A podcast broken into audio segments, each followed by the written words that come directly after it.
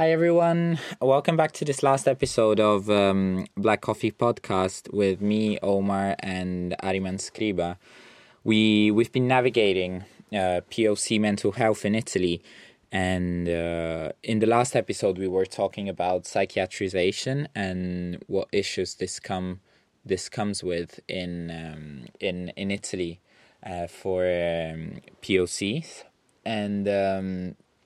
Linking back to the second episode, I think there is another topic that is very important uh, that we talk about, especially in these times, seeing the recent elections in Italy and how far right movements in the whole of Europe are kind of like taking taking shape and and gaining power. Um, I'd, we'd like to talk on this third episode about the tension context in which no psychiatric or psychological support is ensured, and especially the health of the person who is locked up is completely neglected. These people who have gone through very often migration stories that are generally very, very traumatizing in, in themselves and therefore usually have to be treated with a lot of care um, as they have a vacillating mental state, get completely but yet get completely abandoned uh, by not only abandoned but but often uh, the system itself worsens their psychological state. So this episode is gonna look for a definition of what um, these centers of detentions are, also called CPRs in Ital- in Italian and uh, we're going to try and tell three stories that are emblematic of the total disregard for the mental health of the people that are locked up in these places and how often CPRs e- even worsen conditions of of people who are who are locked up uh, often leading to to to death or suicide attempts so let's just start by I'd like to say give a warm welcome to to Ariman Scriba. Um, and I'd like to maybe start by asking you uh, if you could explain a bit more of what these detention centers are. Hi, Omar. Hi, everyone. Thank you again for having me here to talk about this important topic that is not so uh, known in Italy because uh, CPR, i centri di rimpatrio, the, the detention center, um, don't have the the right space in uh, mainstream media, in TV, so nobody know what happened in the CPR. So we will talk about them here, and we will understand no how much are problematic as spaces in Italy, legalized in Italy.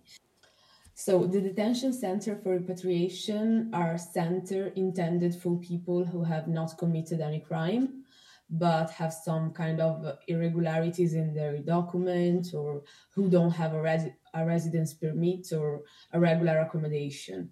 So it is important to underline that there are people that has not committed any any single crime. No, they just have some problem where with their document that in Europe and in Italy, it's so common to have that kind of problem as a migrant because of the the law that uh, restrict the possibility to have their document, their their permission to stay in Europe.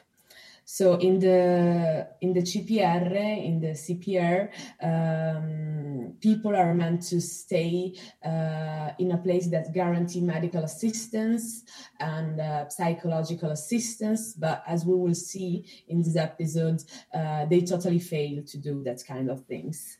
Yeah, and the people detained in these legalized concentration camps, because that's basically what they are, await an admin- ad- administrative expulsion measure theoretically the maximum detention is about 18 20 months but there are many cases in which people remain indefinitely. Uh, if we have a look at the at the at the statistics also we see that it is just around the 50% of cases um, of people who are locked in CPRs that actually get repatriated. And um, the rest, in fact, remain locked for no apparent reason and find themselves uh, eventually thrown back into thrown back out into the world without having carried out any type of work orientation, linguistic or social growth path. And it is also important important to to remember that the law says that uh, no one can be secluded for irregular uh, document conditions unless there is a specific date of um, of expulsion. Uh, so the fact that people get uh, drawn into CPRs and then it is just a big black hole of uh, not knowing when you're getting out or if you're going to be sent back or if you're just going to be once again thrown into the street without any documents, any kind of like assistance or or service is just is just extremely extremely problematic.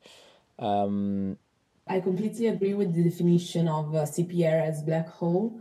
And I want to underline that, uh, um, as I told before, uh, people that are in CPR are just people that have some irregularities in their document that uh, probably stayed in Italy for like years, that have family here, that have uh, uh, children here, and nobody can enter in this CPR. Nobody can go there and see the situation and you know have the possibility to uh, hug their family that are there for no reason, just for some irregularities talking about CPR is uh, important to know now where this CPR where the CPR are and how many CPR are in Italy because uh, people don't know how much they cost, don't know where they are. So I think that these are important information to know uh, who uh, is behind this structure, this uh, detention center.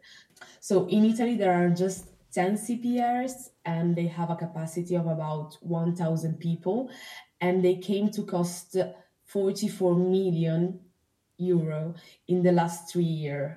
And it's also so important to underline that uh, um, the management of the CPR is uh, associated to um, private uh, reality and not public reality.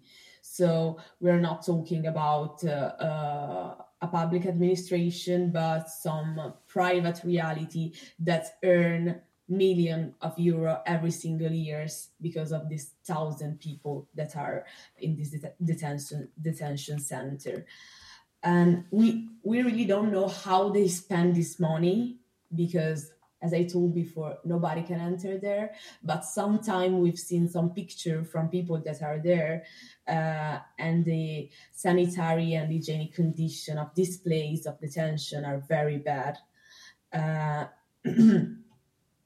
and as I told, there are there are there are not lots of uh, lots of uh, there is not lots of of material to denounce this context.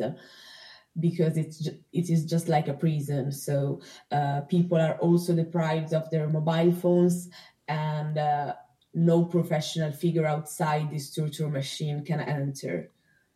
So the people that work there are completely colluded with this reality and they don't talk about it outside with journalists, with the uh, mainstream TV or uh, in other or, or, or with association that work to prevent this situation. Yeah, I think it's important to add that in addition to being places extremely alienating, these are spaces that, as we said, do not provide any type of mental health or psychological support and people who find themselves in that in the in these spaces will most probably see their psychological health conditions worsen as we said people often come from very traumatic migrating backstories the conditions that they've that they've uh, had to to confront once they arrived in Europe and once they arrive in the CPRs definitely are are condition are, are very are very precarious conditions. And therefore there should absolutely be uh, a well insured um, mental health system. But if if we have a look at statistics we see that just from 2019 to 2021 six people have lost their lives in CPRs and there are countless countless suicide attempts and self harming behaviors that are consumed in such places. Just to give you a small idea of numbers, in the month of October, in the CPR of Turin, 26 people have attempted suicide. And looking back on what on what we said about how how racial issues and racial trauma is completely overlooked in Italy, it is quite quite uh, easy to to figure out how dangerous the the these detention centers can be for the life of people that get um, get shoved in them. As it is important to bring forward, report, and remember the stories of people who have consumed themselves in these detention centers, I think me and Ariman would like to to tell you uh, a couple of the stories of people that have been uh, closed in detention centers. So thank you, Omar. I think that is very important to talk about uh, stories of CPR in which people have been through difficulties because uh, they lived psychology, uh, psychological abuse, no? And some of them are still here, but some of them committed suicide. So I want to start with the story of a Moroccan boy who at 26 years old found himself locked in a CPR after a mental health problem that was completely ignored.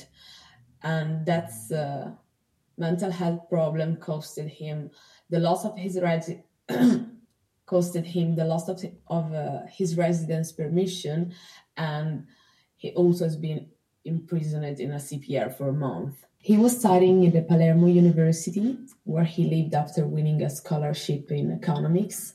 But one day in uh, 2019, while the other students were sitting to eat, uh, he had a mental health cr- crisis. So he started screaming disjointed phrases about Jews, Muslim, Christians, and Satanist, Satanists. And that caused uh, a panic moment in the university. So all the students ran away. Someone called the police, uh, who showed up shortly after with several cars and blocked this boy. And a few days later, he was taken to the CPR of Pian del Lago. And this detention was caused only because of his crisis and his mental health problem that uh, characterized a lot of years of his life. Yeah, so um, on that day, S simply had a crisis due to the severe mental illness that he he had lived with for as as you said, and as it often happens, this was not not only not taken into account, but it was also then once he got into the detention center disregarded. Um, we see how the education institution withdrew his scholarship and suspended his accommodation, leaving him literally on the street. And shortly after he was released from the CPR uh, of Pian del Lago, uh, he received a call from the police who revoked his residence permit and issued an expulsion decree.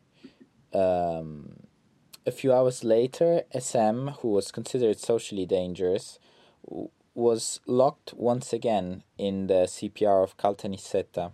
This is a concrete example of violated right to mental health. After his his uh, the expulsion decree, his lawyer explained and tried to bring forward the fact that he was in need of mental care, of mental health care, and that the CPR was deteriorating for his mental health and even though the the judge of the of the, the court recognized the necessity of therapeutical treatment, this was still not not permitted to to to us.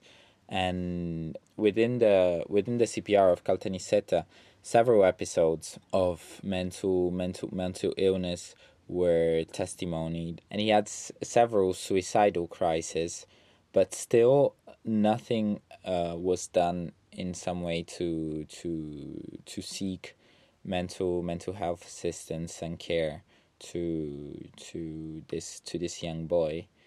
Um, it it is a pretty pretty um, open example of how uh, often mental health for people of color in Italy is not treated as a mental health issue, but as a social, and it is often almost criminalized. Like uh, there was literally no other cause apart from his mental mental health state that led to to his imprisonment in in a CPR.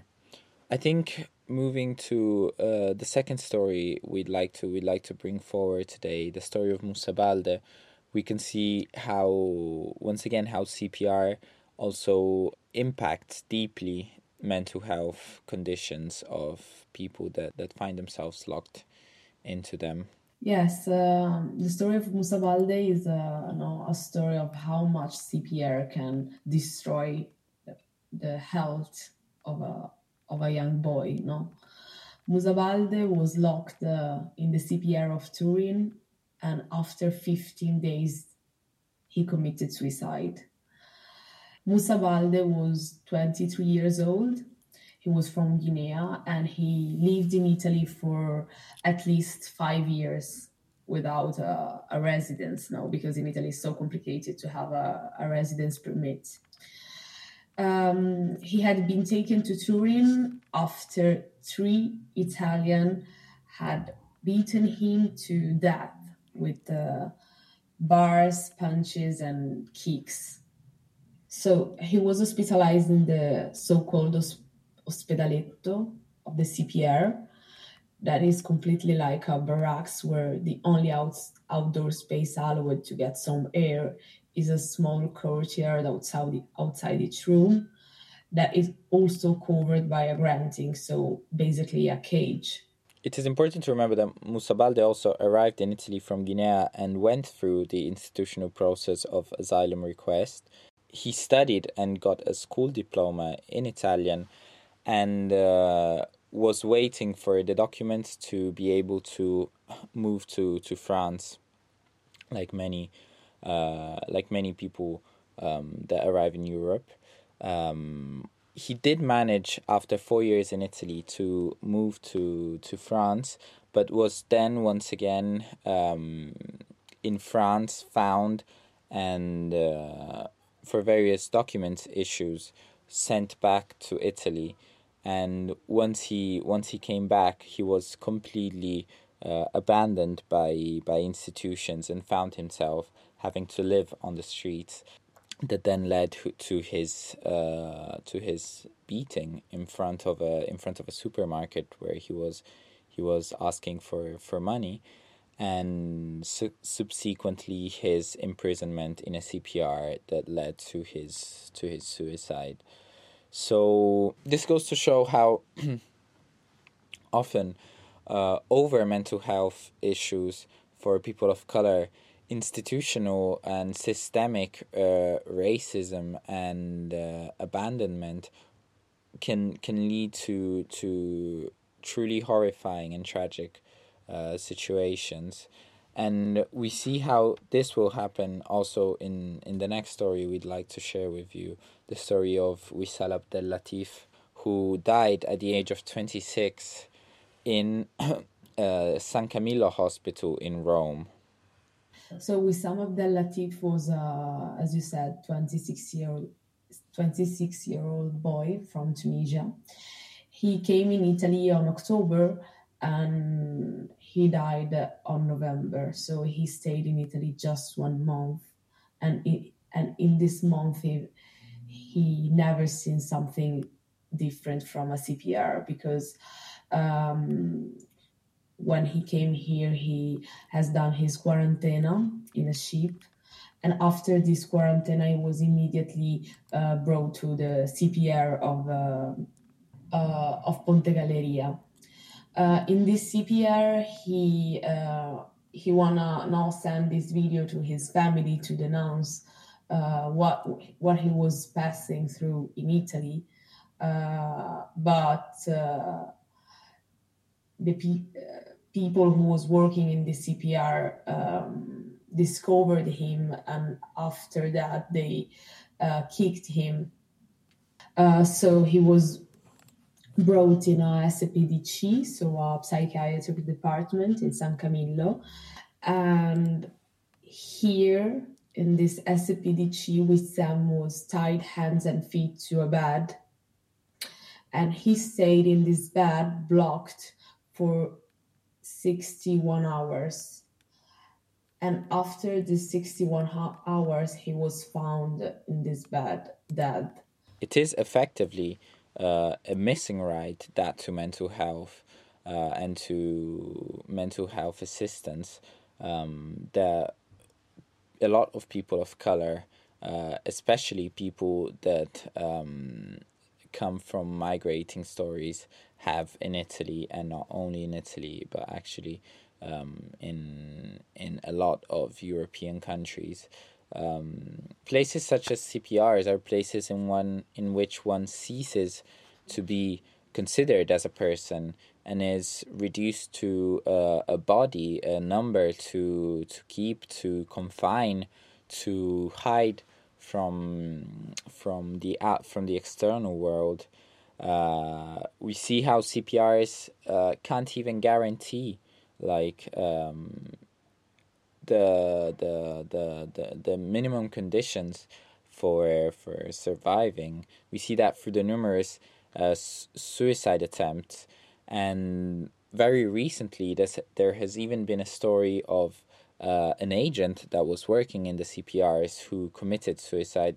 I think the the matter of of uh, the center of detentions is still a matter that needs to be um, explored and uh, called out very much uh, because it is still up to up to today very hard to find informations um, about what goes on in these CPRs, about people who have been in there, about what about how to um, how to help people that are somehow stuck. Because as we said it before, it is ultimately a black hole where people get sucked in and not not the family, not the friends, not any associations can get in contact with them. And I'd like to shout out uh, as a conclusion of these three episodes to a very important matter that um, somehow ties into what we've been talking about, and that is the story of Younes El Boussettaoui, um, who is um, a young man uh, from Morocco who was living in Voghera and uh, last year was uh, assassinated on the streets open day by an Italian politician from the town council who was walking around with a gun and shot him claiming it was for for his own defense for um, self defense um, and even though Younes El Boussettaoui had done nothing and uh, after this uh, just very recently uh, the the the assassin has been released with no charges, uh, as it has been recognized as self defense, and I think this is once again a matter that ties into uh, mental health of people of color, of of systemic racism, and how uh, Italy is still refusing to confront its racial uh, issues and it's systemic racism. Uh, thank you very much, Omar, for this conclusion and also uh, for the um, moment in which you talk about Younes al-Bastawi. This is such an important story and also an, an underestimated story. Nobody talk about it a lot and uh, Bahija, his sister, Bahija al-Bastawi, is still organizing manifestation to reclaim justice for Younes.